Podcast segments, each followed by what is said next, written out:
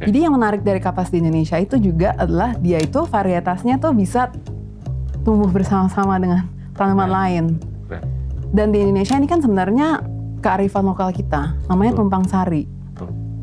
Sebenarnya tumpang sari yaitu cara bertanam nenek moyang kita ini sekarang tuh digaung-gaungkan di luar negeri sebagai regenerative farming.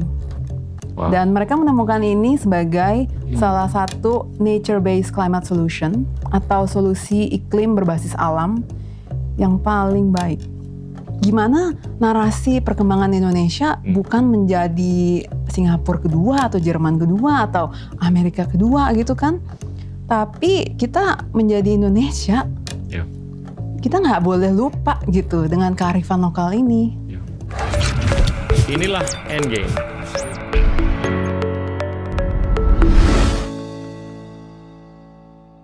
Halo teman-teman, hari ini kita kedatangan Denika Riyadini Flash, founder dari Sukacita, atau sering kali disebut The Most Meaningful Clothes.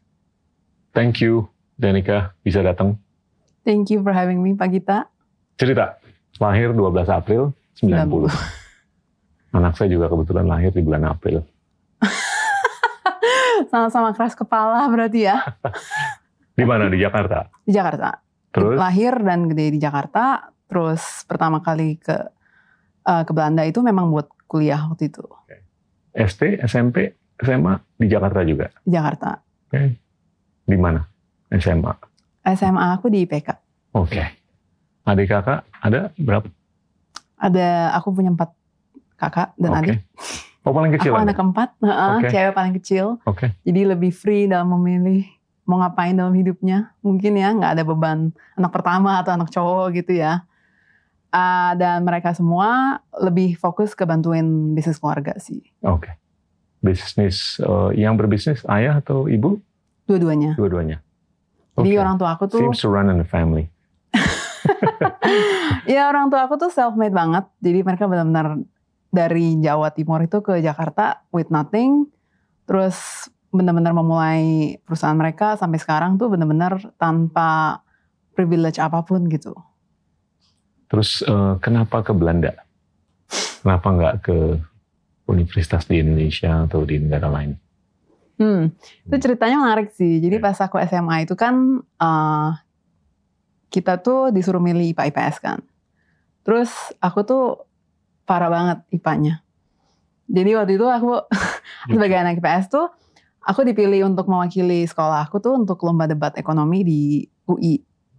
Dan entah kenapa bisa menang juara satu. Oke. Dan di situ pertama kalinya aku menemukan kayak kecintaan kepada ilmu ekonomi Oke. karena di sana tuh aku menemukan sesuatu yang so multi dimensional gitu. Yap.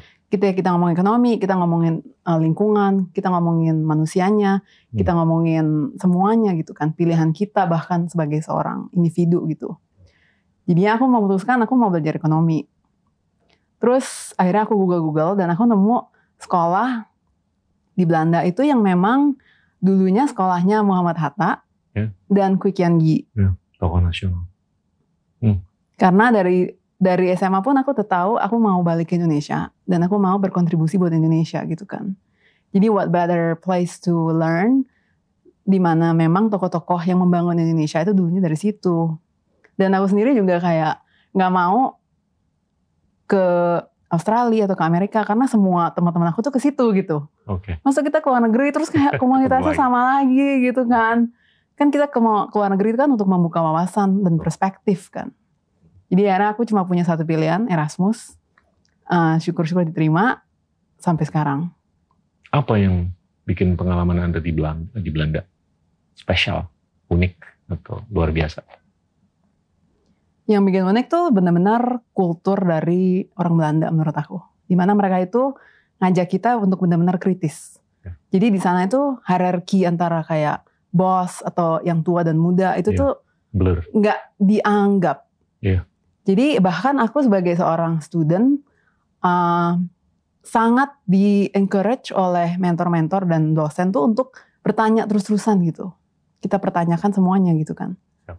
Dan itu kan something yang menurut aku tuh sangat berguna. Ya. Kita tidak hanya menerima, tapi kita sebenarnya diajak berpikir kritis Hmm. dan kita jadi me- membentuk cara pikir kita sendiri kan. Itu nyambung nggak sih dengan pendidikan di rumah tangga untuk melakukan free thinking di sekolah? Di rumah tuh udah dididik atau ada keterbukaan untuk anak-anak melakukan free thinking. Iya, karena orang tua aku sibuk kerja, jadi mereka benar-benar kayak kayak kita udah kerja untuk kalian anak-anak, jadi anak-anak harus mandiri gitu. Oke. Kita diajak untuk ber, ya mikir sendiri gitu. Mereka sama sekali nggak ikut campur aku mau sekolah apa atau apa. Well, papaku sempat bilang aku suruh harus jadi notaris sih, karena kerjanya gampang gitu kan. Pasti ada kerjaan. Oke. I, I don't see you as a notaris. Bukannya nggak bisa, bisa sih, tapi kayaknya Anda tuh lebih lebih apa ya adventurous, ya kan? Kalau notaris tuh hanya untuk orang-orang tertentu aja kayaknya. Gitu. It's a noble profession, Right. tapi ya. anyway terus jadinya waktu ke Belanda tuh untuk dianjurkan melakukan free thinking, free speaking itu bukan merupakan culture shock lah, ya kan? Karena sudah dipicu dari kecil di rumah tangga. Betul. Ini ini lebih penajaman aja kan, Benar waktu di banget. kampus. Oke. Terus lulus kerja di Bank Dunia, ya kan? Kenapa Bank Dunia? Sebagai seorang ekonom itu kan aku tahu aku tuh nggak mau kerja di bank atau kayak investment firm gitu-gitu kan. I, I Karena think I know somebody who used to do that. memang misi aku sendiri kan aku mau kembali ke Indonesia untuk bisa membangun Indonesia. Iya. Jadi kenapa aku pilih Bank Dunia adalah karena aku ngerasa di situ mungkin aku bisa menggunakan experience dan expertise aku di development economics untuk bisa membangun Indonesia yang lebih inklusif. Tapi kemudian terus aku ngerasa kayak ada sedikit gap di antara apa yang kita kerjakan dengan apa yang mungkin realita yang terjadi di Lapangan. Hmm. Itu Ber- yang bikin lama di- resah gitu. Berapa lama di World Bank? Bank Dunia? Eh, hampir dua tahun. Oke. Sempet travel nggak ke daerah atau apa gitu? Jarang banget. Jarang. Oke. Terus gimana tuh transisinya? Did you wake up suatu hari pengen melakukan apa yang Anda lakukan sekarang atau mungkin prosesnya tuh lebih incremental? Banget. Atau bisa juga dibilang mungkin memang udah jalannya begitu juga. Hmm. Jadi di masa itu tuh ketika aku merasa resah banget, aku tuh sempat kepikiran apa mendingan balik sekolah lagi. Terus udahlah tinggalkan idealisme. Kita langsung for profit aja gitu kan. Hmm. Take an MBA somewhere terus kerja di one of the big consulting firms. Ya. Ya udah gitu mendingan bisnis aja kan. Tapi ketika lagi pergumulan itu tuh aku cukup dikagetkan dengan kondisi kesehatan pribadi. Jadi tiba-tiba aku didiagnose dengan tumor tulang Hmm. yang memang sebenarnya nggak bahaya atau gimana, tapi itu cukup cukup membuat keretakan dalam hati, Hmm. di mana aku mulai mempertanyakan hal-hal yang selama ini mungkin aku pikir tuh suatu realita. Hmm. Aku mulai mempertanyakan apa yang kita cari. Ya. Ketika, I mean, hidup kita kan sebenarnya mayoritas kita kerja gitu ya. Kita kerja karena mau sukses. Tapi sukses itu apa, Pak? Hmm. Sementara kebanyakan dari kita itu standar dan definisi dari kesuksesan itu kebanyakan dihitung dari apa yang kita dapat, apa yang kita punya, dan itu harus selalu naik gitu kan. Kayak economic theory kan, economic growth tuh harus selalu naik gitu. Infinite. Ya. Di situ aku mulai mempertanyakan itu. Apa yang sebenarnya kita cari? Terus di situ aku akhirnya memutuskan untuk stop kerja dan mulai dengan tabungan sendiri pergi ke desa-desa. Sebagai orang Jakarta, itu tuh literally pertama kalinya aku pergi ke desa-desa. Hmm. Dan di sana aku ketemu dengan ibu-ibu yang bikin baju kita. Jadi di situ tuh pertama kalinya aku melihat bahwa di balik baju kita itu ada perempuan-perempuan yang kita selama ini tidak tahu. Hmm. Aku lihat dulu di desa ini tuh sempat ada tanam paksa untuk indigo. Hmm. Indigo itu tuh daun yang digunakan untuk pewarna alami. Ya. Nah jadi aku pengen ke sana mau lihat apakah masih ada atau sebagainya gitu kan. Dan ternyata nggak ada. Dan tapi yang ada adalah ada beberapa ibu-ibu pembatik Hmm. yang dulunya petani yang sempat di training pemerintah untuk menjadi pembatik. Tapi benar-benar kayak yang dulu di training 50 sekarang cuma tinggal tiga. Wow. Jadi sukacita itu mulai dengan tiga ibu ini Pak. Sisanya ke mana tuh? Dari Kembali bertani. Wow. Itu yang kemudian tuh memberi aku sedikit aha moment gitu ya. Hmm. Bahwa kita sekarang sebagai konsumen di kota, kita tuh udah nggak lagi tahu perjalanan apa yang terjadi di balik something yang simple banget kayak baju kita yang Hmm. hari ini pakai itu apa gitu kan. Ya. Kita udah lupa bahwa ada proses yang begitu panjang. Bahkan ada ibu-ibu yang membuatnya yang kita tuh sama sekali udah nggak lagi tahu. Dan inilah yang sebenarnya menyebabkan mereka itu begitu mudah dieksploitasi. Aku cukup kaget ketika menemukan statistik bahwa 98% dari ibu-ibu yang membuat baju kita itu bahkan tidak mendapatkan upah yang cukup untuk merawat keluarganya. Itu yang namanya living wage. Dan living wage ini di atas UMR. Hmm. Jadi itu benar-benar kayak what? Hmm. You know, kita di Jakarta gitu kan kita tiap Jumat kan kita berbangga-bangga pakai batik gitu ya. Iya.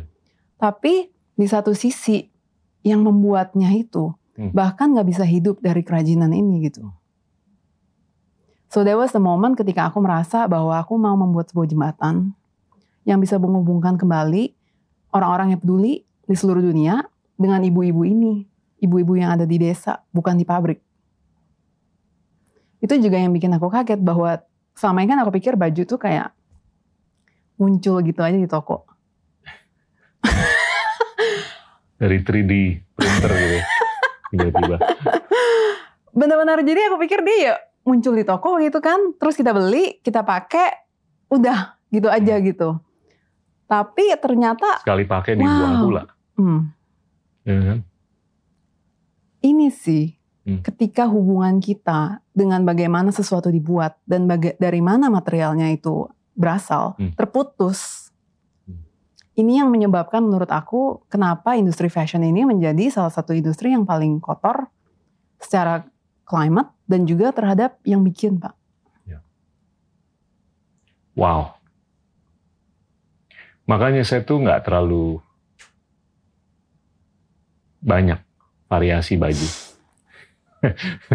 Saya kadang-kadang diketawain, diledekin kok lu pakai itu-itu aja tiap hari. Hari ini aja nih ditempel sama sukacita nih. biar lebih meaningful Enggak, tapi tapi gini loh, saya tuh punya kepekaan untuk gimana supaya planet kita nih berkesinambungan. Iya kan? Untuk generasi penerus. right Dan kalau kita ulik data-data itu emang agak-agak nyakitin. Bahwasanya 60-70 persen bahan baku yang dipakai itu polyester. Yang sangat heavy banget di emisi karbon. Udah gitu sisanya kapas 30-an persen itu yang mungkin emisi karbonnya nggak besar. Tapi kalau nggak organik, itu ya bisa dibilang nggak terlalu ramah terhadap lingkungan. Belum lagi kalau kita lihat fast fashion ini kan keren banget kan. Tiap hari bisa ganti model, tiap minggu bisa ganti model, tiap bulan bisa ganti model. Tapi orang nggak merhatiin gitu loh jumlah yang terbuang. Kalau saya ukur tuh bisa berapa? Seratusan juta ton yang dibuang setahun. Udah gitu yang didaur ulang itu juga less than 1% dari 100 juta ton itu. Gimana nih supaya movement Anda ini bisa didengar dan di-embrace oleh syukur-syukur 7,8 miliar manusia di planet ini. Ya kan? Yang menurut saya menarik tuh yang mengenai dampak ke planet sih Pak. Hmm. Mungkin kalau boleh saya ke situ dulu ya. Siap, siap. Jadi kan tadi saya sempat cerita bahwa titik awal sukacita itu kan dari ibu-ibu. Gimana kita bisa menghubungkan customer dengan mereka supaya mereka itu bisa mendapatkan pendapatan yang adil. Jadi kita fokus ke situ kan, social. Tapi terus di sana aku menemukan masalah kedua, yaitu pewarnaan tekstil. Yang sekarang itu hampir semuanya diwarna dengan kimia. Nah, yang nggak banyak orang tahu adalah pewarna kimia ini sebenarnya dibuat juga dari fossil fuel, Pak. Jadi dia juga sangat heavy ketika kita ngelihat dampak karbonnya. Tapi itu juga sebenarnya yang lebih membahayakan itu adalah dampak dia ketika dia dibuang. Ya. Dan sekarang ini karena tidak ada regulasi, hampir semua berapa ratus juta ton toksik kimia yang dipakai ini setiap hari ini dibuang begitu saja. Hmm.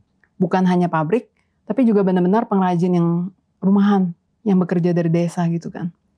Jadi aku ngeliat sendiri gimana ibu-ibu ini tuh menggunakan pewarna kimia ini dengan tangan tanpa pelindung apa pun karena mereka nggak tahu kan.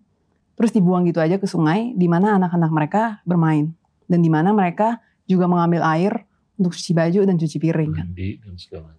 Dan pewarna kimia ini mayoritas itu namanya mengandung azo. Azo itu dia memang karsinogenik dan dia ini mengandung logam berat. Hmm. Jadi udah banyak banget studi yang menemukan bahwa ko- eh, komunitas yang tinggal di sekeliling sungai, kayak contohnya Citarum, Hmm. sungai terkotor di dunia, itu ketika dites Terkotor di dunia. the most polluted river in the world itu ada di Indonesia, di Hmm. Citarum, Jawa Barat. Dan ketika dites di rambut anak-anaknya, itu sudah semuanya di atas batas normal untuk kontaminasi logam berat. Wow. Dan Kontribusinya dari mana nih? Sehingga ini jadi sungai yang terkotor di dunia. kebanyakan dari pewarnaan kimia. Jadi kimia yang digunakan untuk pembuatan tekstil dibuang langsung ke situ. Dan juga memang ada pembuangan plastik juga kan. Tapi ketika kita ngomongin toxicity-nya itu sebenarnya dari kimia tekstil.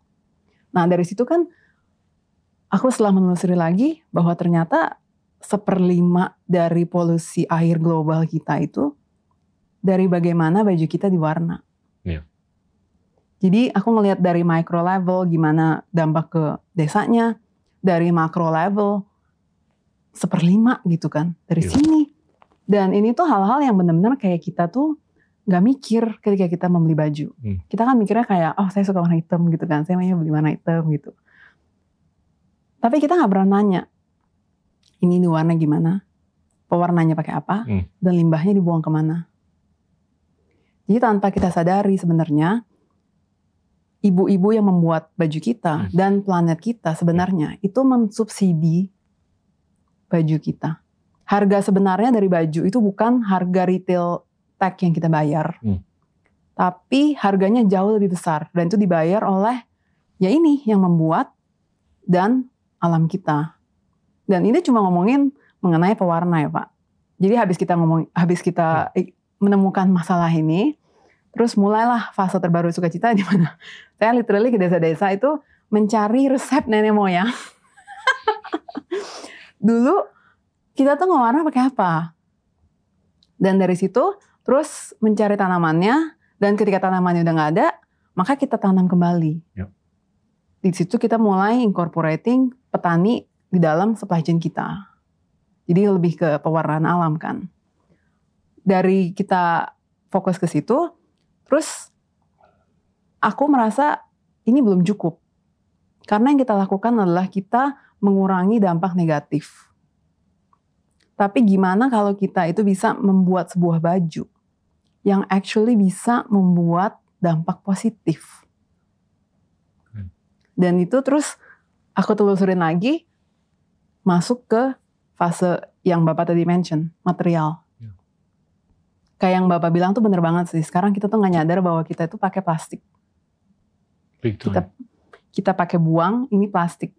Dan setiap baju yang ada polyesternya kalau dicuci itu microfibernya terbuang kan? Betul. Betul banget. mengpolusi ya apa pun lah yang kita rasakan, sentuh atau apa pun.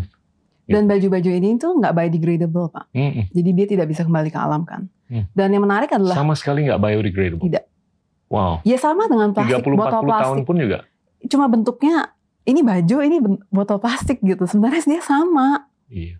Dan yang menarik adalah bahkan sekarang udah ada studi terbaru yang menemukan bahwa even ketika materialnya natural kayak katun atau wool Hmm. atau linan, tapi dia menggunakan pewarna kimia, Iya. dia juga sangat susah untuk degrade. Iya. Nah dari situ terus aku mulai, you know, wear the nerd hat, terus kayak nyari-nyari gitu sebenarnya fiber yang berasal lokal dari Indonesia itu dulunya apa? Hmm. Dan aku menemukan kapas.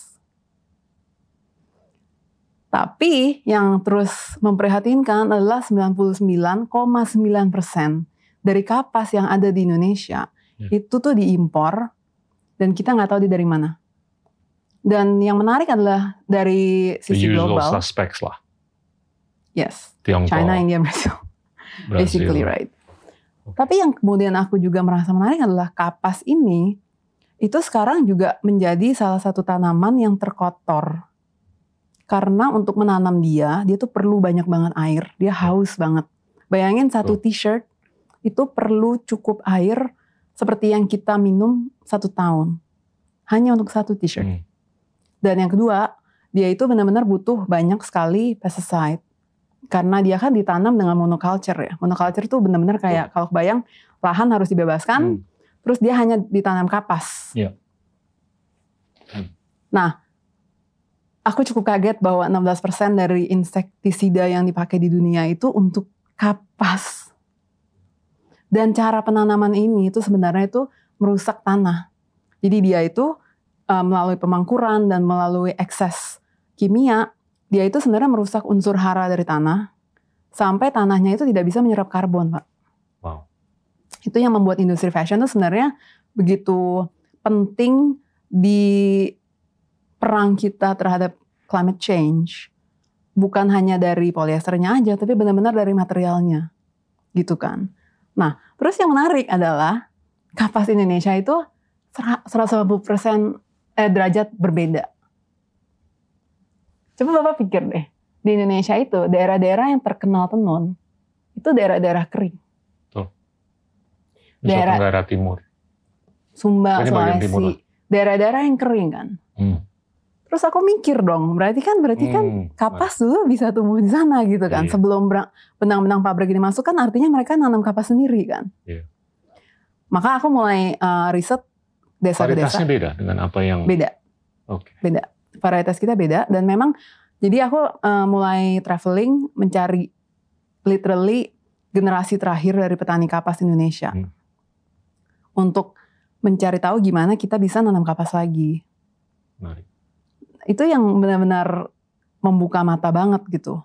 Dan nggak perlu monokultur. Iya. Oke. Jadi yang menarik dari kapas di Indonesia itu juga adalah dia itu varietasnya tuh bisa tumbuh bersama-sama dengan tanaman Keren. lain. Keren. Dan di Indonesia ini kan sebenarnya kearifan lokal kita, namanya Betul. tumpang sari. Betul. Itu tuh perlu waktu 2 tahun untuk aku bolak-balik ke desanya, ketemu dia, panas-panasan di ladang gitu kan, sampai akhirnya Di mana ini? Di Tuban. Oke. Jadi awalnya Tuban dia Jawa tuh Timur. Uh-uh. awalnya dia merasa bahwa nggak mungkin pasti punah gitu Hmm. mau pokoknya dia udah ada sedikit trauma ketika banyak mungkin NGO yang sebelumnya mencoba melakukan Hmm. ini tapi terus ditinggal akhirnya mereka ke- mau dilempar ke mana gitu kapasnya kapas di Indonesia tuh hampir nggak ada harganya nggak ada yang beli jadi dia benar-benar kayak nggak mau jadi aku dua tahun tuh ke sana berapa bulan sekali ke sana cuma kayak mampir ke rumahnya ke ladang bareng gitu kan sampai akhirnya dia mau. Dan momen ketika dia mau itu sebenarnya ketika kita lagi awal pandemi. Nggak ada kerjaan lain di desa akhirnya dia pikir oh waktu itu ada yang si Denika nih yang ngajakin nanam kapas lagi eh, mau dibayarin gitu kan. Akhirnya lahan dia yang awalnya cuma nanam satu jenis tanaman itu kita benar-benar berikan dia budgetnya untuk 23 jenis tanaman dia tanam bareng kapas, kapasnya ditanam di samping cabe, di samping cengkeh. Wow. Karena dia ini ada Saya lagi simbiosis. nanam tuh cabai, cabai rawit. Itu Pak, tumpang sari Pak. Hmm. Di bersebelahan sama alpukat, duren. Gitu. Mereka ini jadi bersimbiosis. Hmm. Keti Bapak bayangin nih, kayak ketika alam menumbuhkan sesuatu, dia nggak pernah menumbuhkan hanya satu jenis tanaman. Selalu dalam bentuk hutan. Ya. Nah, kapas ini kita tanam juga dengan cara itu. Dan ini bukan knowledge yang kita bawa. Dua tahun kemudian, panen kapasnya naik enam kali lipat. Di lahan berapa besar? satu hektar. Ta- Karena dia sekarang nggak lagi pakai pesticide, nggak pakai eh, kimia apa pun, dia untuk mengusir hama itu dia mencampur cengkeh, garam, sama air, Ini tanpa konsultasi dengan Anda. Konsultasi. Oke. Jadi kita kita benar-benar Oke. yang kita lakukan di sukacita itu gitu ya. Terus kita oke. discuss dengan komunitas, apa yang ada di komunitas itu yang kita pakai. Oke. Kita jarang banget membawa outside knowledge. Siap. Karena kita tidak mau merusak apa yang ada gitu kan. lebih kental dengan tradisi Betul. dari nenek moyang. Oke. Dan yang Hmm. menarik banget tuh setelah dua tahun ini, setelah dia ngelihat sendiri, wah panennya naik jauh. Terus yang kedua, income dia sekarang lebih Keren. lebih equal ya Oke. Pak. Karena kan panennya beda-beda tuh tanaman-tanamannya. Oke. Jadi dia selalu punya apa yang dijual kan. Siap. Nah, terus secara iklim, sebenarnya tumpang sari, yaitu cara bertanam nenek moyang kita ini, sekarang tuh digaung-gaungkan di luar negeri sebagai regenerative farming. Wow. Dan mereka menemukan ini sebagai Hmm. salah satu nature-based climate solution atau solusi iklim berbasis alam yang paling baik. Jadi harapan untuk scalability ini ada dong. Ada Oke, jadinya dalam satu hektar tuh berapa ton? Kapas. satu ton. Terus konsumsi kapas untuk Indonesia per tahun tuh berapa? Kurang lebih 900 ribu sampai 1 juta ton. Satu juta tuh untuk komposisi 30-40 persen lah ya. Dari total tekstil yang diproduksi kan. Sisanya polyester kan. Betul. Oke, jadi kalau satu juta tuh untuk 30-an persen, ya kalau kita mau pakai kapas saja, sorry nih. ini nih hypothetically aja. Kalau polyester itu diganti dengan kapas, ya kebutuhannya 3-4 juta ton lah. Iya kan? Is that the math? Begitu. Linear atau mungkin non-linear? Sebenarnya yang kita juga perlu gaungkan itu Pak, bukan hanya supply side-nya, tapi juga demand side-nya sebenarnya. Betul. Setuju. Setuju. Jadi menurut saya kenapa industri fashion ini begitu merusak sebenarnya? Karena ya itu belum ada intervensi yang memikirkan dari supply side-nya dan Iya. demand side-nya gitu. Iya. Di satu sisi kita memang perlu sebagai civilization untuk mengurangi konsumsi kita. Oke lah, kalau di supply side, ini sangat technology driven. Ya kan? Untuk lebih indah ke depan. Ya kan, gimana kita bisa memproduksi kapas dengan cara metode yang lebih ramah lingkungan. Syukur-syukur di kemudian hari gimana kita bisa memproduksi polyester dengan teknologi atau metode yang lebih ramah lingkungan. Ya kan? Jadinya saya ngelihat peran teknologi itu besar sekali di supply side. Demand side-nya, this is the devil. Ya kan? Edukasi di demand side ini, kalau menurut saya kurang. Dari sisi gimana untuk nurani manusia, itu tersentuh.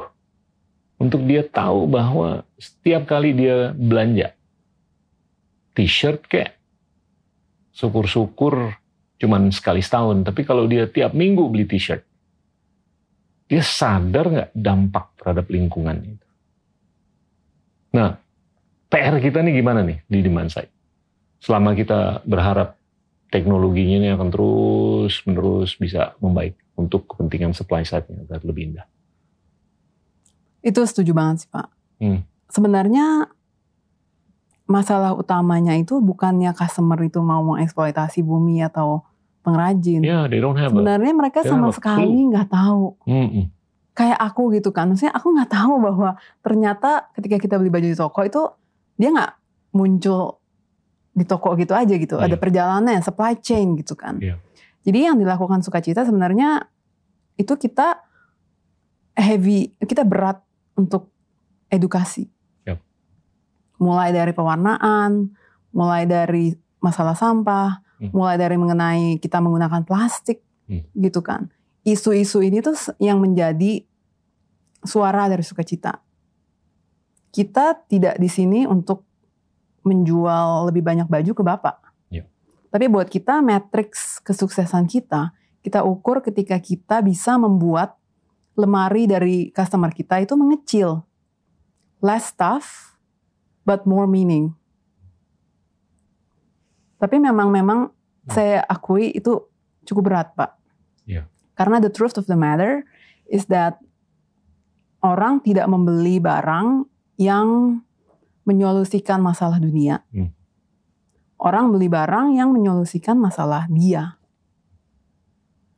Jadi itulah kenapa kita itu menitik beratkan produk dulu. Kalau produk kita itu inferior, kita mau panjang lebar tentang dampak, tentang masalah, whatever tuh, Salah.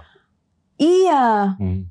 Itu yang menurut aku pitfall dari kebanyakan usaha sosial atau social enterprise adalah mereka menggunakan purpose mereka menjadi Hmm. crutch. Iya. Sedangkan yang kita butuhkan adalah eh, sebuah movement di mana kita bisa menggabungkan ini, kita bisa membuat memilih hal-hal yang dibuat dengan benar itu mudah. Iya. Supaya customer itu hidupnya dimudahkan. Iya. Dia membeli sesuatu yang bikin dia merasa cantik, beautiful, meaningful. Iya. Dan dengan melakukan itu ternyata dia bisa menjadi bagian dari sebuah perubahan yang sangat besar di desa. Iya. Itu narasi kita. Desain filosofinya gimana sih di Sukacita?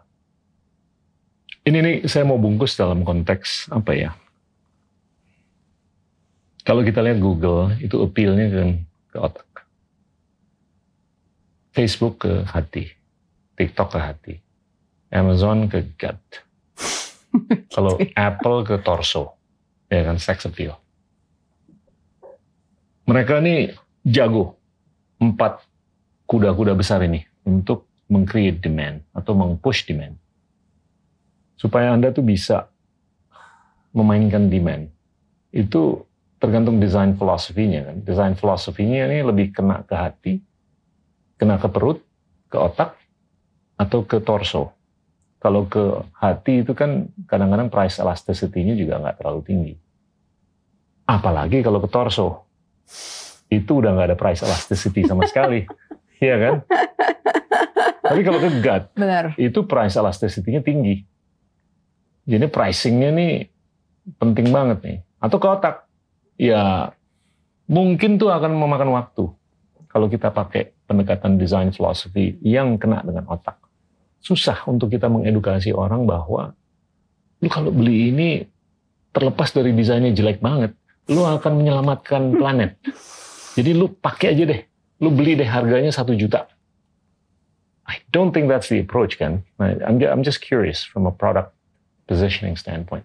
Right. Gimana tuh design philosophy? Yang pasti sih ke hati, Pak. Hmm. Jadi di awal-awal ketika aku mulai suka cita, satu hal yang bikin aku membekas itu adalah ketika ibu-ibunya tuh cerita bahwa setiap kali mereka membuat sebuah kain, itu tuh mereka menuangkan sebuah cerita atau sebuah doa. Ya. Itu kan menurut aku tuh indah banget ya, Ya. ketika kita bisa meng- mengenakan sebuah doa gitu. Bukan cuma some anonymous clothes yang dibuat dalam massal di sebuah pabrik yang kita nggak tahu di mana, Siap. yang kita nggak tahu bahkan pekerjaannya dapat upah berapa. Tapi ketika kita bisa menggunakan sesuatu yang dibuat dengan hati oleh ibunya gitu, Hmm. dan ini juga something yang aku harus belajar juga, karena kan I'm just a nerd. Aku tuh nggak nggak pernah kepikiran mau punya bisnis atau mau jadi entrepreneur atau punya punya startup gitu kan. Terus kita tuh mulai sering banget dapat message dari customer kita. Mereka cerita gimana ketika mereka pakai sukacita. Mereka jadi memikirkan mengenai apa yang bikin mereka tuh happy. Apa yang mungkin selama ini mereka nggak punya waktu untuk memikirkan, mereka jadi tiba-tiba ketika pakai itu mereka jadi mikirin gitu kan. Ada yang mikirin career change, dari karena pakai sukacita gitu. Terus kata-kata yang selalu mereka gunakan adalah bermakna. Ini baju saya yang paling bermakna. Dari situ akhirnya kita menggunakan tagline sekarang the most meaningful clothes. Karena ini something yang benar-benar berasal dari komunitas kita gitu kan. Social listening kita menggunakan kata-kata yang mereka pakai supaya mereka lebih ngerti. Kayak contohnya di baju-baju sukacita kan ada motif-motifnya ya. Hmm. Itu tuh bukan sembarangan motif kita kebayang kreatif terus kita bikin gitu. Semua itu tuh kita mencari cerita dari desa. Contohnya motif yang Bapak pakai nih bintang-bintang. Ini nih motif tradisional dari desa pertama kita kan. Terus awalnya dia sangat etnik lah di tradisionalnya kan. Terus di masa-masa pandemi ketika dunia menurut aku lagi melalui suatu kegelapan, hmm. kita sendiri tuh juga sangat berat. Bayangin dalam satu hari ibu-ibu kita itu menjadi uh, the only provider di keluarga mereka. Suami-suaminya kehilangan pekerjaan dan literally dalam satu hari gitu kan. Hmm. Mereka nelfon kita kayak panik, apakah kita akan berhenti? Dan aku sendiri kayak, it was a very fearful time. Kayak aku juga takut apakah sukacita bisa melewati ini gitu. Tapi aku ingat tiap kali aku lagi pusing banget tuh aku suka ngeliat ke atas. Ngeliat ke bintang maksudnya. you know, whatever forces out there, you know, okay. guide us. Nah, jadi di situ terus ibu-ibu melakukan hal yang sama. Jadi aku di kota ngeliat bintang, ibu-ibu kota juga ngeliat bintang, Pak. Oh, iya. Dan terus aku mulai riset-riset di buku-buku sejarah tuh kita sebagai manusia itu ketika kita mencari kayak jawaban, kita suka ngeliat ke atas. Hmm. Kayak stargazing and everything gitu kan. Akhirnya keluarlah motif angkasa. Menarik. Di mana di ketika malam itu paling gelap, itulah ketika kita bisa bersinar paling terang gitu kan. Iya. Ketika kita bisa stand for what we believe in, even though it's not the easy thing, Yeah. Itulah ketika kita menjadi bintang yang memberikan cahaya ke orang lain kan. Yeah. Jadi cerita-cerita ini itu Amin, yang... Amin, saya akan pakai baju ini. Semoga bisa memberikan banyak berkah ke diri saya sendiri dan orang-orang sekitar saya. Dan itu tuh sebenarnya cara pakai baju nenek moyang kita, Pak. Mereka hmm. tuh nggak pakai baju kayak OOTD gitu. Yeah. Mereka tuh pakai baju kayak Pak Gita. Bajunya ya cuma gitu-gitu aja. Iya dirawat gitu kan cuci sendiri sepatu gitu. juga sama setiap hari sampai bisa di pass baju. down ke anaknya gitu ini hari kan. ini dipaksa nih untuk pakai sepatu yang beda karena harus promoin sepatunya Grace Grace tapi kan sebenarnya that is true sustainability pak iya. kayak kita nggak bisa menyelesaikan masalah dunia ini dengan belanja lebih iya. even when barang-barang ini di market sebagai sustainable itu secara logika gitu loh. Yeah. Tapi sebenarnya true sustainability adalah ketika kita bisa merubah hubungan kita hmm. dengan barang-barang kita sehari-hari. Supaya kita lebih mengapresiasinya, supaya kita rawat, kalau rusak kita repair, terus kita pakai bertahun-tahun kan. Sampai bisa kita hibahkan ke anak-anak generasi iya. berikutnya yeah. gitu kan. Yeah. Itu kan sebenarnya Anak, pembantu, supir. Betul. Itu juga yang aku tuh suka dari sukacita adalah orang kadang ngelihat kita hanya dari luarnya yaitu kayak awards yang diterima, hmm. sertifikat yang diterima, saya all the success. Yeah. Tapi sebetulnya menurut aku yang lebih fulfilling adalah ketika kita ngelihat dampak yang terjadi di desa, Pak. Yeah. Kayak contohnya berapa bulan lalu aku field trip desa pertama kita kan. Pas masuk rumah ibu-ibunya tuh di tembok, mereka itu naruh kertas-kertas A4 ditempel karena mereka nggak punya hmm. papan tulis kan. Terus mereka itu ternyata lagi brainstorm. Bagaimana mereka wow. bisa improve uh, edukasi anak-anak di desa itu. Karena mereka room gitu ya. Keren. Aku, aku kayak Keren banget. speechless. Yeah. Dan setelah itu mereka akhirnya uh, gotong royong menemukan solusi bahwa kenapa anak-anak SD itu biasanya uh, SD 5 6 itu enggak banyak yang bolos. Itu karena orang tuanya cuma punya motor satu dan ketika dipakai ke ladang, anak-anaknya nggak bisa ke sekolah. Hmm. Akhirnya mereka pitch in semua gotong royong. Mereka beli mobil jemputan. Jadi mobil jemputan ini cuma buat anak-anak desa itu. And for me itu adalah pemberdayaan yang sebenarnya. Hmm. Ketika kita bukan lagi menjadi seorang pahlawan atau hero yang kita mau membantu mereka gitu. Ya. Tapi ketika kita memberikan mereka akses ke edukasi sehingga mereka itu bisa menjadi agen perubahan sendiri. Keren. Anda tuh kayaknya dari nadanya tuh optimis mengenai masa depan. Iya kan?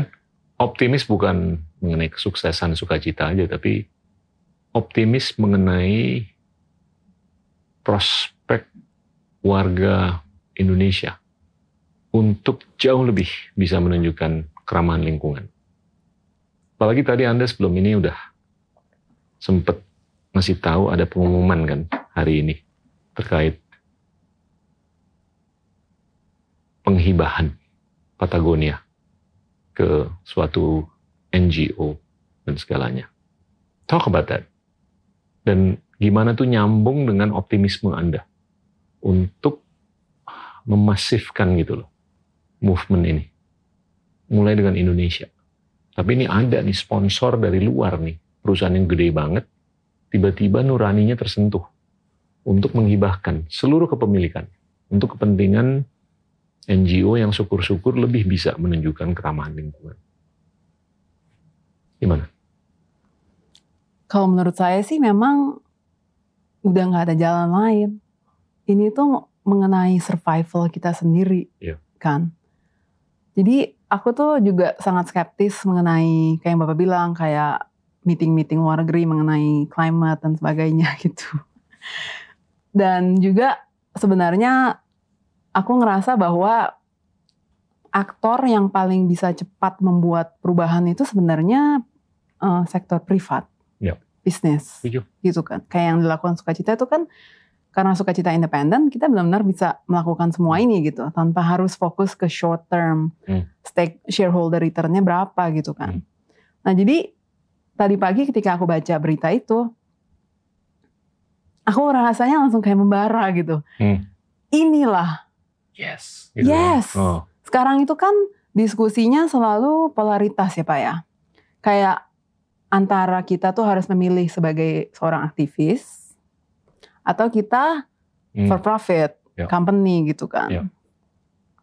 Aku ngerasa saat ini nih kita butuh lebih banyak role model yang bisa menggabungkan dua ini menjadi satu. Hmm.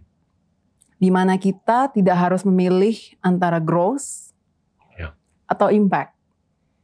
Gimana kalau kita shape the narasinya menjadi what if we can grow Hmm. because we are impactful.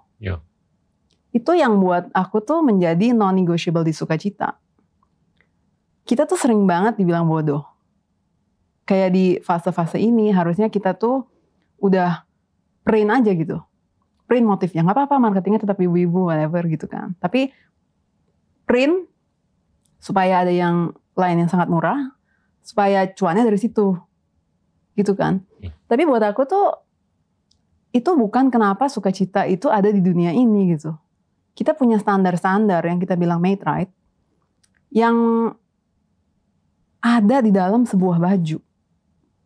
Dan ini standar-standar yang tidak mungkin kita korbankan hanya untuk berkembang semata. Jadi yang kita pertanyakan harusnya adalah growth at all cost. Kayak yang tadi kita sempat bahas tadi pagi kan, sekarang ini kita narasi utamanya adalah kalau ngelihat ekonomi gitu kan, economic growth kan Pak. Selalu tuh onwards and upwards tanpa batas, unlimited. How can we have Hmm. infinite growth with a finite planet? Wah ini nyetrum nih. Ini kita bisa segue ke topik yang lain. You just touched a, a button. ini baru ke kepencet nih tombolnya nih. Gini loh, saya tuh, Anda juga, kita tuh dididik ya dengan konsep ekonomi yang disebut Keynes. Dan semakin saya menggali, mengupas, semakin saya agak-agak bingung gitu loh. Apakah konsep yang diajarkan ke kita mengenai ekonomi ini nyambung nggak sih? Dan kalau saya telaah, uang beredar itu tumbuhnya setiap tahun selama 100 tahun terakhir. Ini 14 persen. Dan itu diprakarsai oleh Bank Sentral Inggris yang melakukan pencetakan uang tahun 1914. Karena Inggris ngambil sikap untuk masuk ke Perang Dunia Pertama. Dan waktu bondnya di issue, saya lupa 300 sampai 400 juta pound waktu itu, nggak dimakan oleh publik 100%. Subscription itu cuma sepertiga kalau nggak salah. Jadi gimana nih sisa dua pertiganya? Akhirnya ditelan sama bank sentral dengan pencetakan uang. Nah itu awal mula pencetakan uang. Dan coincidentally itu tahun yang sama di mana Federal Reserve didirikan. Jadi legislasi Federal Reserve itu dilakukan di tahun 1914. Dan semenjak lebih dari 100 tahun terakhir ini, yang lalu, ini pencetakan uang ini luar biasa. Dilakukan hmm. oleh negara-negara maju, Eropa Barat, Inggris, dan Amerika Serikat. Jepang juga, Tiongkok juga, tapi lebih yang berkontribusi itu Amerika dan Eropa. Dan ini yang menggelembungkan PDB. Karena money supply meningkat, PDB meningkat. Tapi penggelembungan PDB ini nggak ditopang atau nggak didampingi dengan peningkatan daya beli. Hmm. Dan penggelembungan uang, ekonomi segala ini nyambung dengan kalau menurut saya ya, kekurangan apa ya, kewarasan kita mengenai lingkungan. Karena semakin gampang duit, ya udahlah kita bakar aja nih. Emisi karbon semakin meningkat, semakin kita tuh nggak peka. Tapi kalau jumlah uang beredar itu finite, Then what you alluded to earlier with regards to the infinite nature of the growth trajectory of something yang kurang bijaksana. Ya ini bisa diobati nih sebetulnya. Yang yang yang saya mau angkat mungkin gini loh, karena Anda tuh belajar ekonomi ya. Ini nyambung dengan ekonomi kalau menurut saya. Kepentingan kita untuk menyelamatkan planet. Tahun 70-an kita tuh kalau mau makan somai itu 25 perak. Dapat 5 biji tuh, pare, tahu, kentang, tahu eh, apa? telur sama somai. 25 perak, Anda belum lahir. Saya masih ingat tuh, saya udah lahir. Sekarang kalau mau beli somai pinggir jalan 25 ribu perak. Jadinya harga somai satu piring itu udah naik seribu kali lipat. GDP kita di tahun 70-an itu cuma 30-an miliar dolar. Sekarang 1,1 triliun dolar. GDP kita udah naik cuma 40-an kali. Tapi harga somai udah naik 1000 kali lipat. Artinya sudah terjadi dilusi kan terhadap daya beli kan. Nah ini nggak ada keseimbangan nih. Duh, ini benar-benar something yang saya tuh mikirin malam-malam. Nyambung nggak?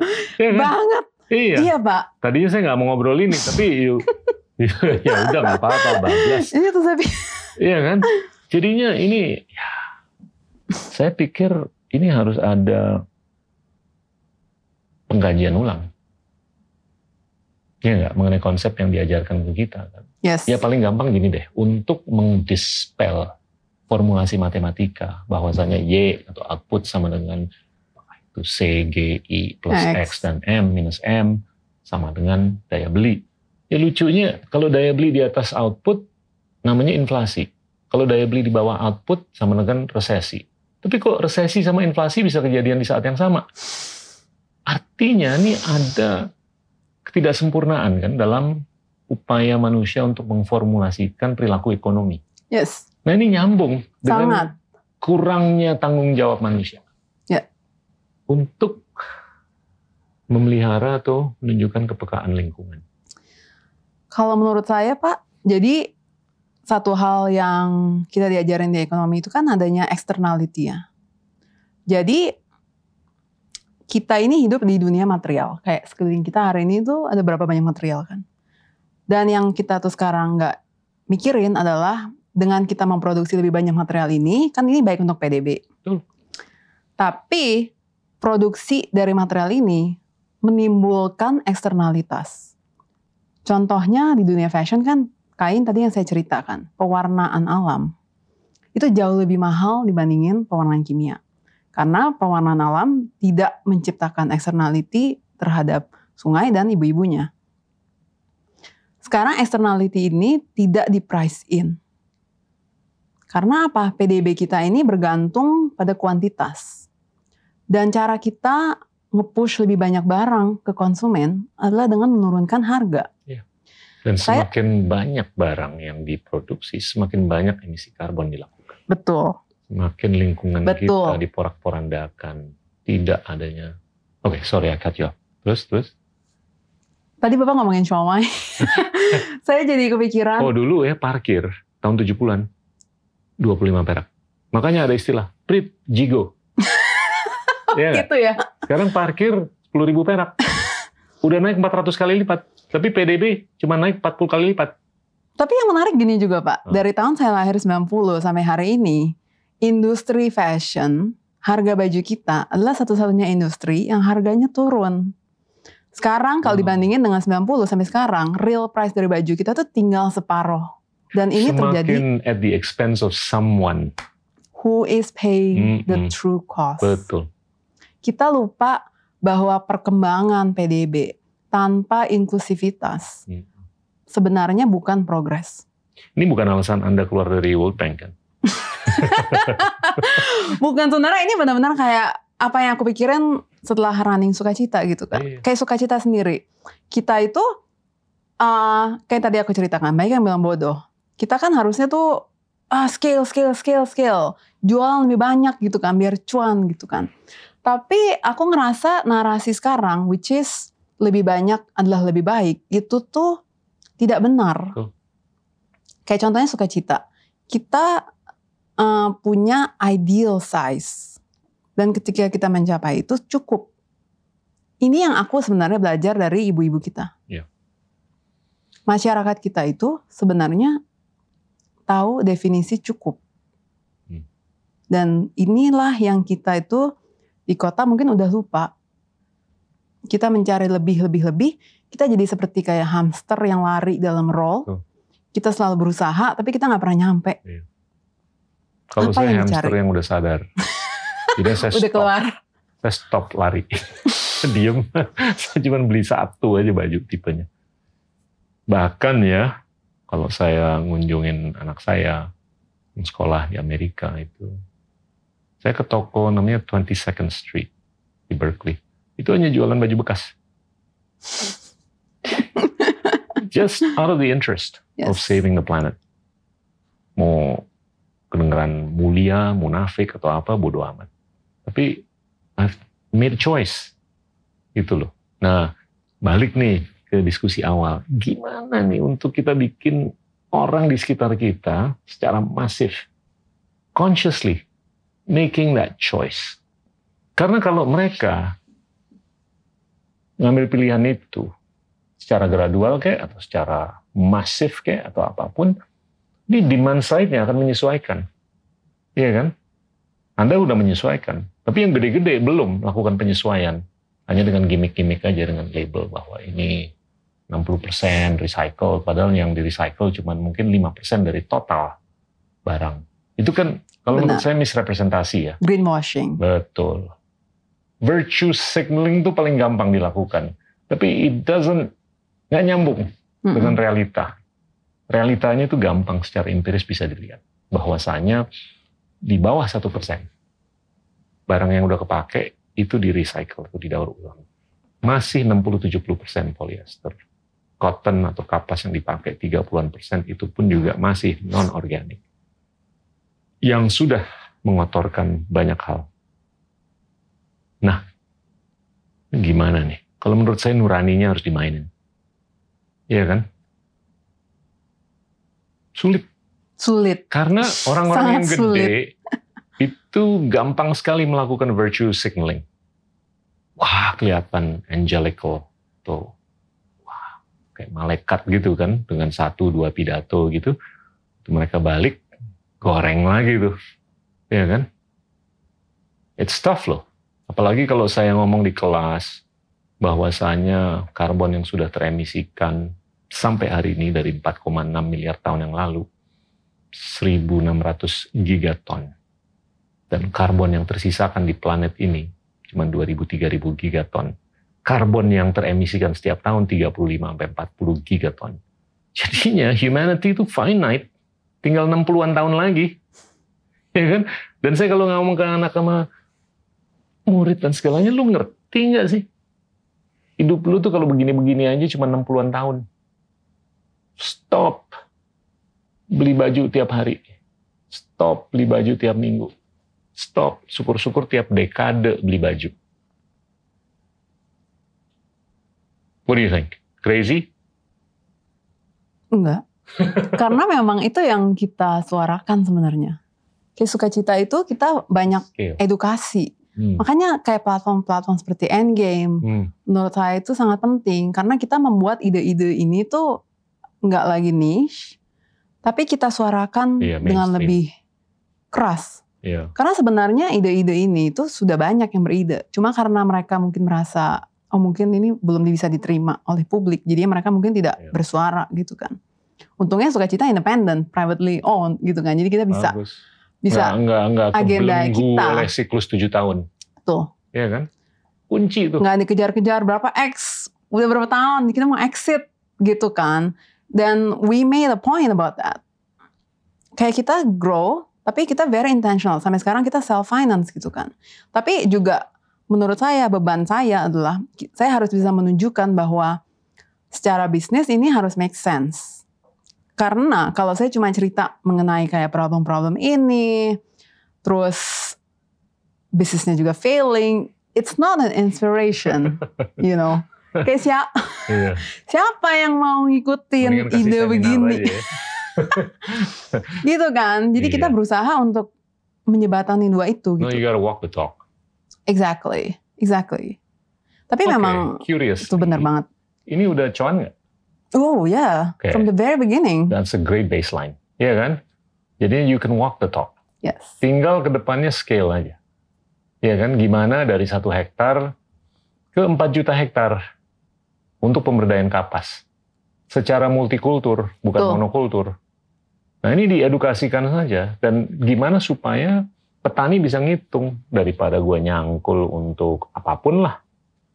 Dapatnya cuma X, tapi kalau gue memultikulturkan X, Y, Z termasuk kapas, ini gue bisa dapat X plus. Yes. Iya kan? Betul. Nah itu kalau udah nyambung di hulunya, keren tuh. Iya kan? Yes, dan makanya aku ngerasa kenapa isu-isu ini tuh apa ya jarang kedengeran. Adalah sebenarnya ini tuh isu ekonomi. Hmm.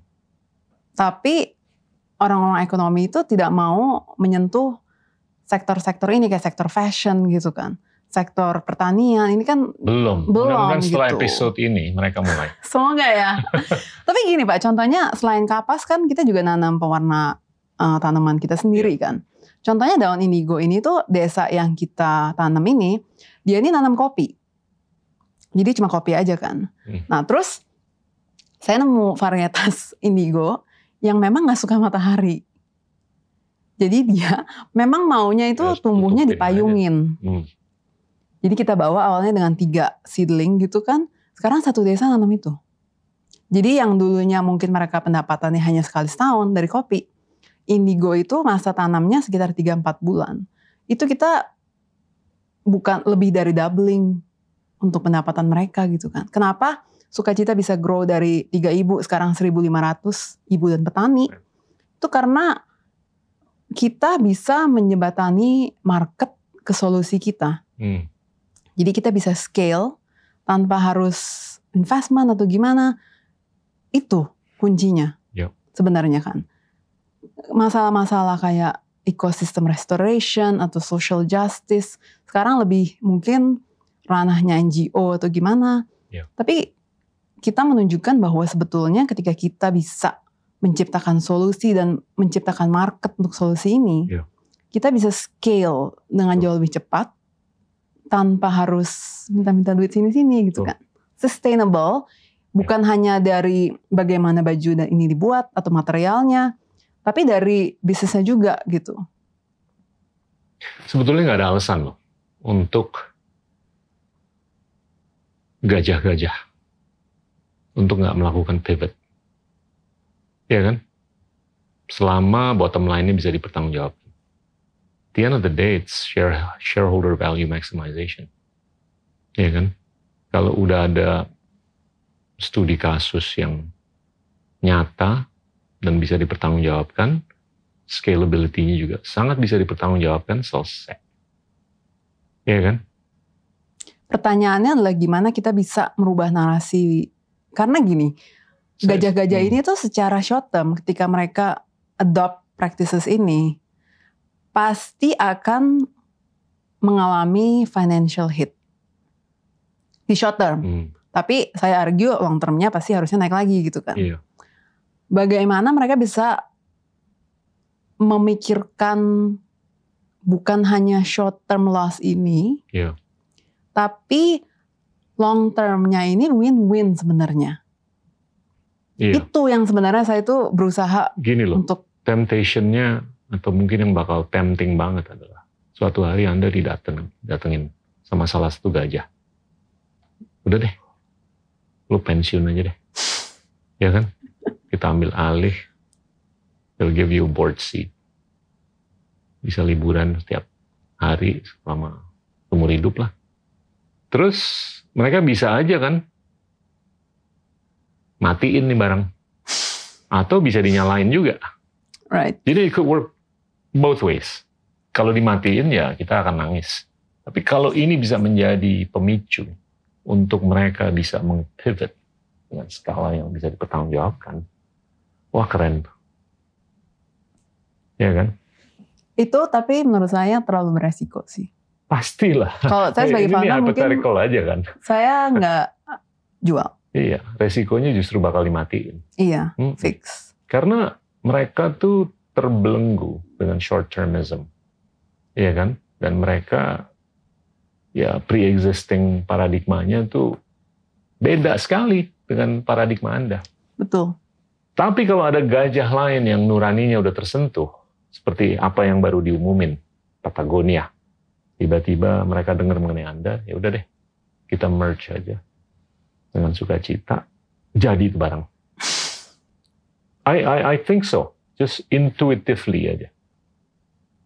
Iya kan? Dan dan itu nanti akan nyambung tuh, di mana kita bisa menarasikan narasi Anda untuk kepentingan yang jauh lebih global. Tapi kalau dari sisi demand side ini jauh lebih sulit daripada supply side. Supply side sekali lagi saya percaya teknologi itu akan mensolusikan. It's all a matter of time frame. Kapan? Ya kan? Kalau saya lihat tenaga surya itu sebetulnya 8.000 kali dibandingkan apa yang kita konsumsi Hmm, setiap hari, setiap saat.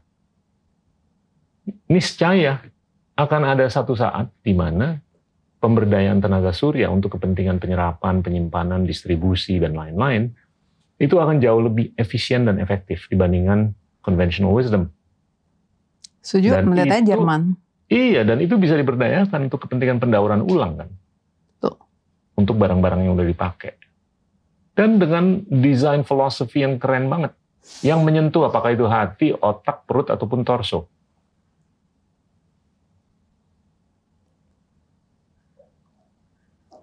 Nah, apalagi nih, Denika, yang bisa dilakukan. Saya udah ngelihat kayaknya prospeknya keren nih.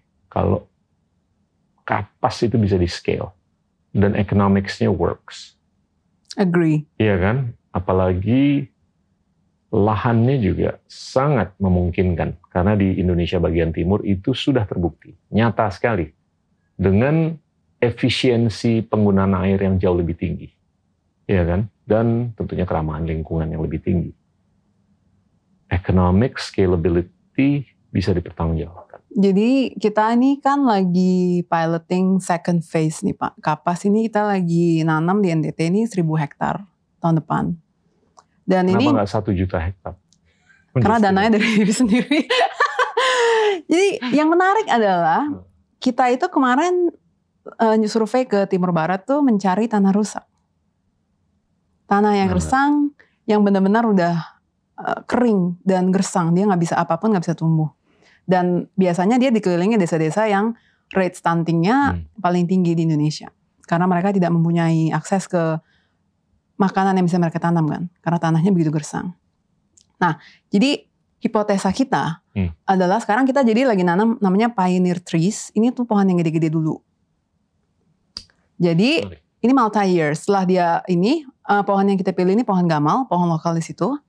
Karena dia ini akarnya ini dia menyerap nitrogen. Jadi dia bisa menyuburkan tanah. Nah, setelah dia subur, maka kita akan mulai tanam kapas dan eh, makanan-makanan lainnya. Jadi food and fashion forest di NTT. Bapak tahu nggak sih, sekarang ini kita tanah di Indonesia yang kita tanamin itu sekarang sekitar 24 juta hektar. Hmm. Tanah kita yang gersang dan rusak itu 25 juta hektar. Jadi di sini adalah obsesi dari seorang nerd yang ingin membuat baju yang bisa menyembuhkan bumi. Ini gila nih. Gimana?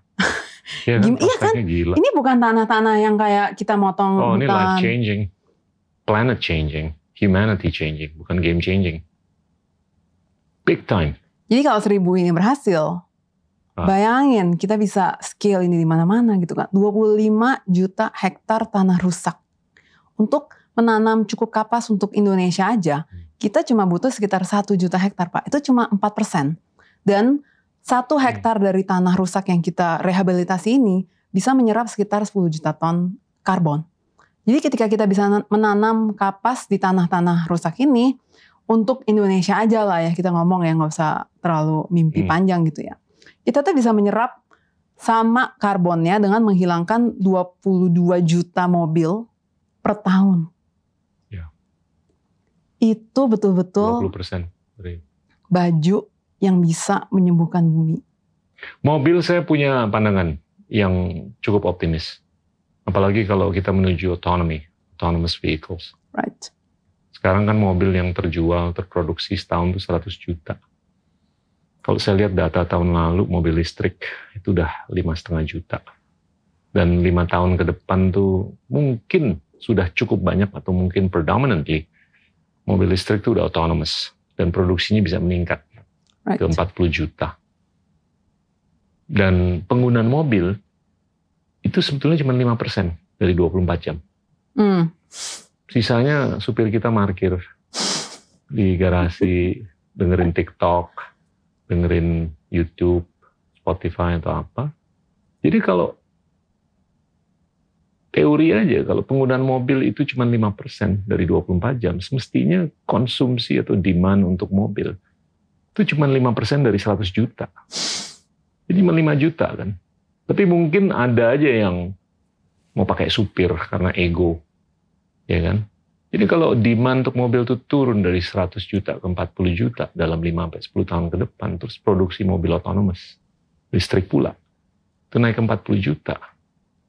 Life changing. Ya kan, emisi karbon akan turun. Makanya saya berkali-kali ngomong, saya lebih percaya dengan teknologi daripada policy. ya kan? Karena policy making di mana pun itu linear. Sedangkan teknologi itu eksponensial. Right. Iya Tapi kan? kalau boleh uh, share juga, maksudnya mungkin dari episode ini mulai kebayang gitu ya, Hmm. bahwa mungkin something yang bapak sebelumnya belum mi- pernah mikirin kayak baju gitu ya. Ternyata tuh Iya. isunya banyak banget, nyambungnya tuh banyak banget gitu kan. Dan ketika kita ngomongin policy, sangat sulit karena ini tuh intersectional pak. Tuh. Jadi kita di sukacita Hmm. itu kan sebenarnya orang mikir baju, tapi kan ada Kementerian Perdagangan, Oh, Kementerian Perindustrian, Kementerian Lingkungan Hidup, Kementerian eh, Kementerian Pendidikan. Agama, Kementerian Saya Pendidikan, nggak nyentuh situ. Kementerian lo enggak, Kementerian karena, Pertanian. karena gini loh, kalau kita mau menyentuh nurani, niscaya kita harus ngomong mengenai spiritual. gitu. Iya kan? Batin. Kita ini mau ke mana? Kita kan melakukan spiritualisasi itu untuk mencari kenyamanan. Kenyamanan batin. Salvation, redemption, whatever you call. Right. Jadi kalau kita mau benar-benar interdepartmental, mm-hmm. diskursusnya ini benar-benar harus holistik. Saya lihat A sampai Z harus dilibatkan.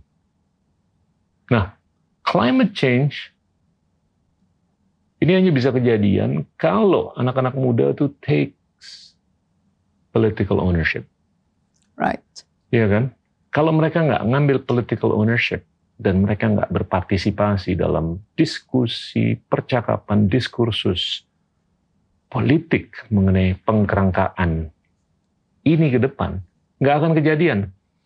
Karena so far linearitas dari percakapan di policy making ini terlalu nyata dibandingkan eksponensialitas dalam percakapan mengenai inovasi teknologi. Nah untuk menyatukan ini nggak gampang. Makanya yang muda-muda yang aktif di entrepreneurship ya harus take political ownership supaya ini ngikut. Tapi untuk sementara teknologi yang akan meng, mengobati Hmm. kesulitan-kesulitan.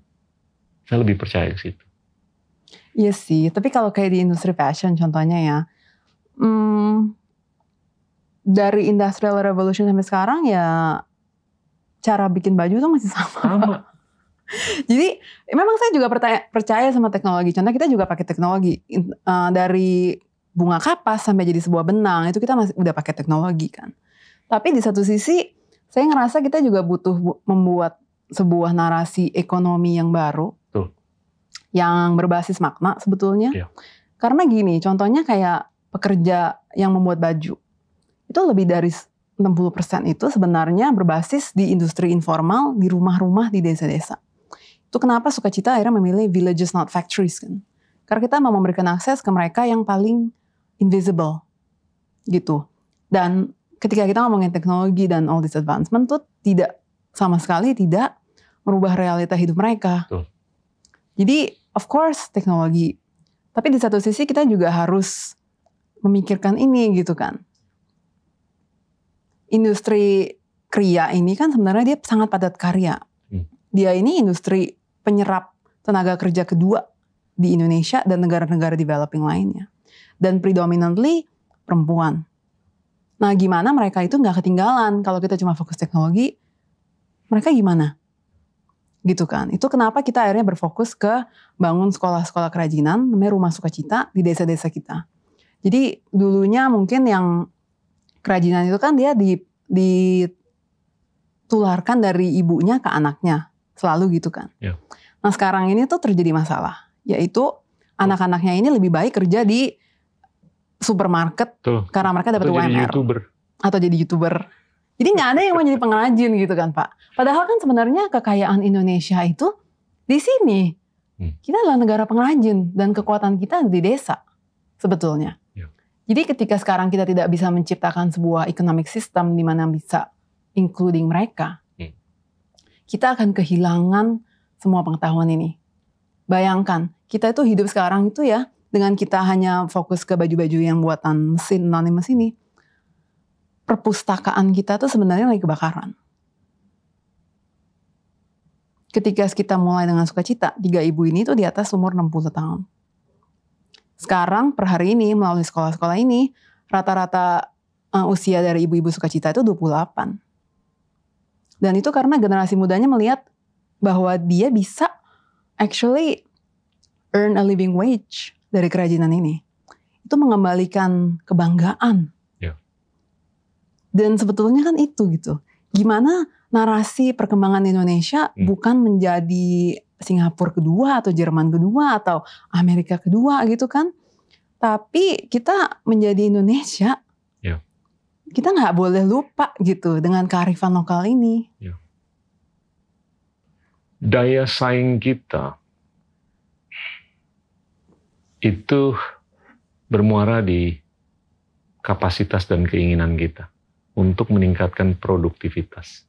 Saya tuh sering kali menyampaikan produktivitas kita ini masih rendah sekali. Tadi Anda sebut Singapura. Singapura tuh produktivitas per orang per tahunnya 170 ribu dolar. Indonesia itu cuma 24 ribu dolar. Semakin kita bisa meningkatkan produktivitas, semakin kita bisa melindungi diri kita sendiri dari apa pun. Externalities. Mau inflasi, kayak resesi, kayak apa pun. Kalau hari ini kita bisa ngejahit 5 baju per jam, besok bisa ngejahit 25 baju per jam, produktivitas kita meningkat 400%. Mau inflasinya 50%, saya nggak terlalu khawatir. Iya kan? Karena itu perisai kita yang paling kuat. Nah, jadi gimana untuk Anda ke depan tuh bisa meningkatkan produktivitas juga. Dari sisi hulu sampai hilir. Semakin itu bisa ditingkatkan, semakin narasinya itu semakin keren. Iya kan? Dan semakin keren, semakin ini bisa di scale. Itu. Tapi to a certain point sih. Pastilah. Karena kalau ini unchecked, itu ya jadinya sekarang gitu kan. Karena semua Nah, fokus gini, ke... saya ngomong scalability itu dengan kepekaan penuh Betul, bahwa Setuju. yang kita Kalau itu saya harus setuju. lakukan tuh harus konsisten betul, dengan konvensi-konvensi yang udah kita rangkul sebelumnya. betul. Kalau enggak sih sama aja bohong. Ya kan? Betul. Then you become like many others that we have seen in the past Itulah kenapa aku ngerasa kayak bisnis-bisnis sekarang itu kita perlu mendefinisikan standar kita yang non-negotiable tuh apa. Iya. Jadi kayak sukacita. Meskipun semuanya dibuat tangan dan benar-benar hulu ke hilir, farm to closet, tapi nggak berarti kita nggak grow. Di situ jadi aku ngerasa kenapa kita itu punya beban moral untuk sukses sebenarnya. Karena Indonesia butuh lebih banyak case study, Pak. Betul. Role model. Sekarang ini kita banyak banget dapat email-email dari even kemarin aku baru dapat email dari dokumenter maker dari luar yang tertarik untuk bikin ini jadi dokumenter gitu. Karena mereka merasa mereka mau mencari inspirasi dari Ini sini. dokumenter nih. Habis ini mungkin Pak kita ke desa jadi hulu ke hilir gitu ya. Ini dokumentasi dari cerita Anda kan? Benar. Testimoni dan benar, jadi-. Aku ngerasa kita tuh butuh lebih banyak role models, Iya. lebih banyak case study. Jadinya generasi muda bisa ini nih pernah nih, dia pernah bisa, artinya itu juga bisa dong. Iya. We give them permission. Iya. Aku sering kali beberapa kali kan ngobrol di event-event eh, anak muda kuliahan. Hmm. Terus kebanyakan dari perempuan yang angkat tangan untuk nanya, itu menarik pak. Karena mereka semua bilang mereka punya mimpi. Mereka ingin sekolah mungkin lebih tinggi atau pengen melakukan ini atau ini. Pokoknya yang di luar normal, di luar status quo gitu. Misalnya mereka mau belajar engineering atau gimana gitu kan. Tapi terus mereka bilang, tapi keluarganya bilang jangan, nanti susah merit. Jadi kerangkeng pertama adalah narasi dari keluarga dulu gitu kan. Aku ngerasa generasi muda kita banyak yang terpanggil gitu. Iya. Banyak yang nulis aku email and everything gitu kan. Tapi kalau mereka tuh nggak punya case study yang bisa mereka point ke orang tuanya nih, aku mau kayak gini gitu Iya. kan. Itu akan susah. Selalu kita akan terperangkap di dalam polaritas ini gitu. Hmm. Iya nggak sih? Setuju. Setuju. Makanya aku ngerasa Indonesia ini but- butuh lebih banyak nerd, Pak. This is the era of the nerds. Iya kan? Right? Dan saya ngelihat ya semenjak awal 90-an lah dari sisi internet itu udah kelihatan kan. Dan tapi gini loh, banyak yang nerdy itu kurang multidimension. Dan Anda tuh multidimensional. Semakin orang tuh multidimensional, punya range. Kita selalu ngomong mengenai ini mereka lebih ada propensitas untuk menunjukkan kepekaan Hmm. terhadap apa pun dan mereka tuh punya kapasitas untuk menyambung antara satu dengan yang lain. Tapi kalau kita sangat mono dimensional semakin sulit. Ya kalau dia dijerumusin ke dimensi untuk nyari cuan aja, itu at the expense of everything else, menghalalkan segala cara. Itu udah kelihatan kan di Wall Street. Dan sekarang di Silicon Valley juga udah kelihatan bahwasanya nuron-nuron yang cerdas di kepala orang itu diberdayakan untuk kepentingan hal-hal yang menghalalkan segala cara. Nah itu kalau menurut saya kurang bijaksana. Itu mungkin ada korelasi dengan monodimensi. Tapi kalau dia lebih multidimensional, itu dia lebih bisa menunjukkan kepekaan terhadap hal-hal seperti apa yang Anda perjuangkan. Dan hal-hal lain. Itu kunci tuh. Ya, saya selalu mengangkat dua buku yang cukup polarizing. Yang satu, si Gladwell, The Outliers. Yang satu lagi, Epstein. Yang nulis buku The Range. Ini early Hmm. specializer, ini late specializer. Right. Saya lebih percaya late specializer. Anda late specializer. Tadinya mau jadi ekonom, tiba-tiba mau ngurusin tanaman, ya enggak, baju dan segalanya. Karena dan ternyata apa yang Anda udah lewati sebelum-sebelumnya itu bermanfaat sekali untuk melakukan spesialisasi di ujungnya. Dan dan don't be surprised, Anda akan mungkin berevolusi ke hal lain yang lebih kaya, lebih bersinar daripada ini. Gitu. That's my prediction. Itu menarik banget karena kan sebenarnya ini kayak alam ya Pak ya. Alam. Kayak kita dari tadi ngomongin kapas itu kan monokultur atau multikultur. Sebetulnya kan alam sudah memberikan inspirasi yang paling baik gitu kan. Di hutan itu kan nggak pernah dia numbuhin satu tanaman. Betul. Dia selalu macam-macam gitu Betul. kan. Ya, kita pernah ngobrol sama tamu yang mana kita mengedepankan kepentingan diversitas dalam apa yang kita konsumsi. Betul. Gado-gado. Semakin banyak bakterinya, semakin banyak mikrobiomnya, semakin sehat. Semakin diversitasnya meningkat, itu semakin kita bisa menunjukkan imunitas terhadap penyakit dan segalanya. Dan dan itu nyambung dengan late specialization. Apa yang Anda lakukan dengan apa yang Anda juga coba lakukan di apa ya? di pembibitan dan penanaman dan pemupukan kapas. Gitu. Wow. Apalagi, Denika? Ada pesan-pesan akhir? Ini udah lama nih ngobrolnya nih. Gak ngira ngomong kapas bisa satu setengah jam. Udah cukup dari saya. Gak ada lagi pesan-pesan. Kalau buat saya ya itu sih. Saya ngerasa Indonesia itu memang butuh lebih banyak nerd Pak. Dan kita harus menciptakan ekosistem di mana kita justru memperjuangkan cara pikir yang berbeda gitu. Nerd yang multidimensional. Betul, setuju. Saya saya tuh kalau ngomong sama orang-orang coding di grup kita gitu, lu belajar baca puisi deh. Iya kan? Right. Terus yang jago seni gitu, suruh dia belajar coding. Terus orang yang takut public speaking, suruh ngambil kelas drama aja. Di push. Semakin siapa pun tuh multidimensional, semakin dia tuh bisa menunjukkan kepekaan terhadap narasi apa pun, termasuk yang Anda sampaikan. Untuk gimana nurani di demand ini lebih Dan bergejolak peduli dan mungkin ya. itu berkembang ke arah yang benar. Setuju. Ya. Setuju. Thank you banget, Danika. Panjang ya dari Iya. ngomongin satu baju jadi ke mana-mana gitu kan. Tapi juga harapan saya sebenarnya ini jadi bisa bikin orang paling nggak sadar. Jadi ketika kita mau membeli sesuatu gitu kan, kita nggak lagi cuma ngelihat price tag-nya doang, Hmm. tapi kita memikirkan gimana dia dibuat, siapa yang buat, Hmm. under what condition, Ya. warnanya dari mana, limbahnya ke mana, Betul. dia mau pakai berapa lama. Jadi ini yang menurut aku secara masif akan merubah dunia. Ditulis tuh di labelnya.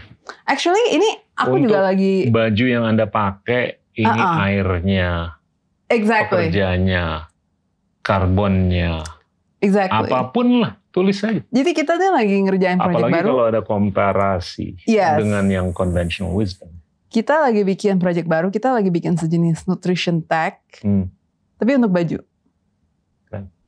Bayangin kalau nantinya semua produk itu 50 tahun ke depan begini. Ya. Jadi konsumen nggak lagi membuat suatu eh, keputusan tanpa tahu Ya. itu kan. Biodegradability-nya berapa? Berapa lama? Untuk kapas kita tuh tiga bulan. Kalau untuk baju ini Ini juga kapas kita pak. Kapas kita yang terus tiga dibatik bulan, completely biodegradable. completely. Oh. Dan karena semuanya ini diwarna dengan pewarna alam, Hmm. dia completely biodegradable. Kancing kita aja bahkan itu tuh sekarang konvensional kan banyak kan plastik. Jadi aku sampai nyari ke Makassar. Jadi di Makassar tuh ada kelompok ibu-ibu yang ngumpulin sisa rumahannya kerang mutiara. Itu tuh tinggal dicetak jadi kancing, Pak. Jadi kita menggunakan sampah, kita, bahkan sekecil kancing pun tuh kita pikirin. Oke, thank you. Thank you.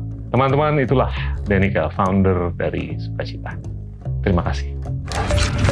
Inilah Endgame,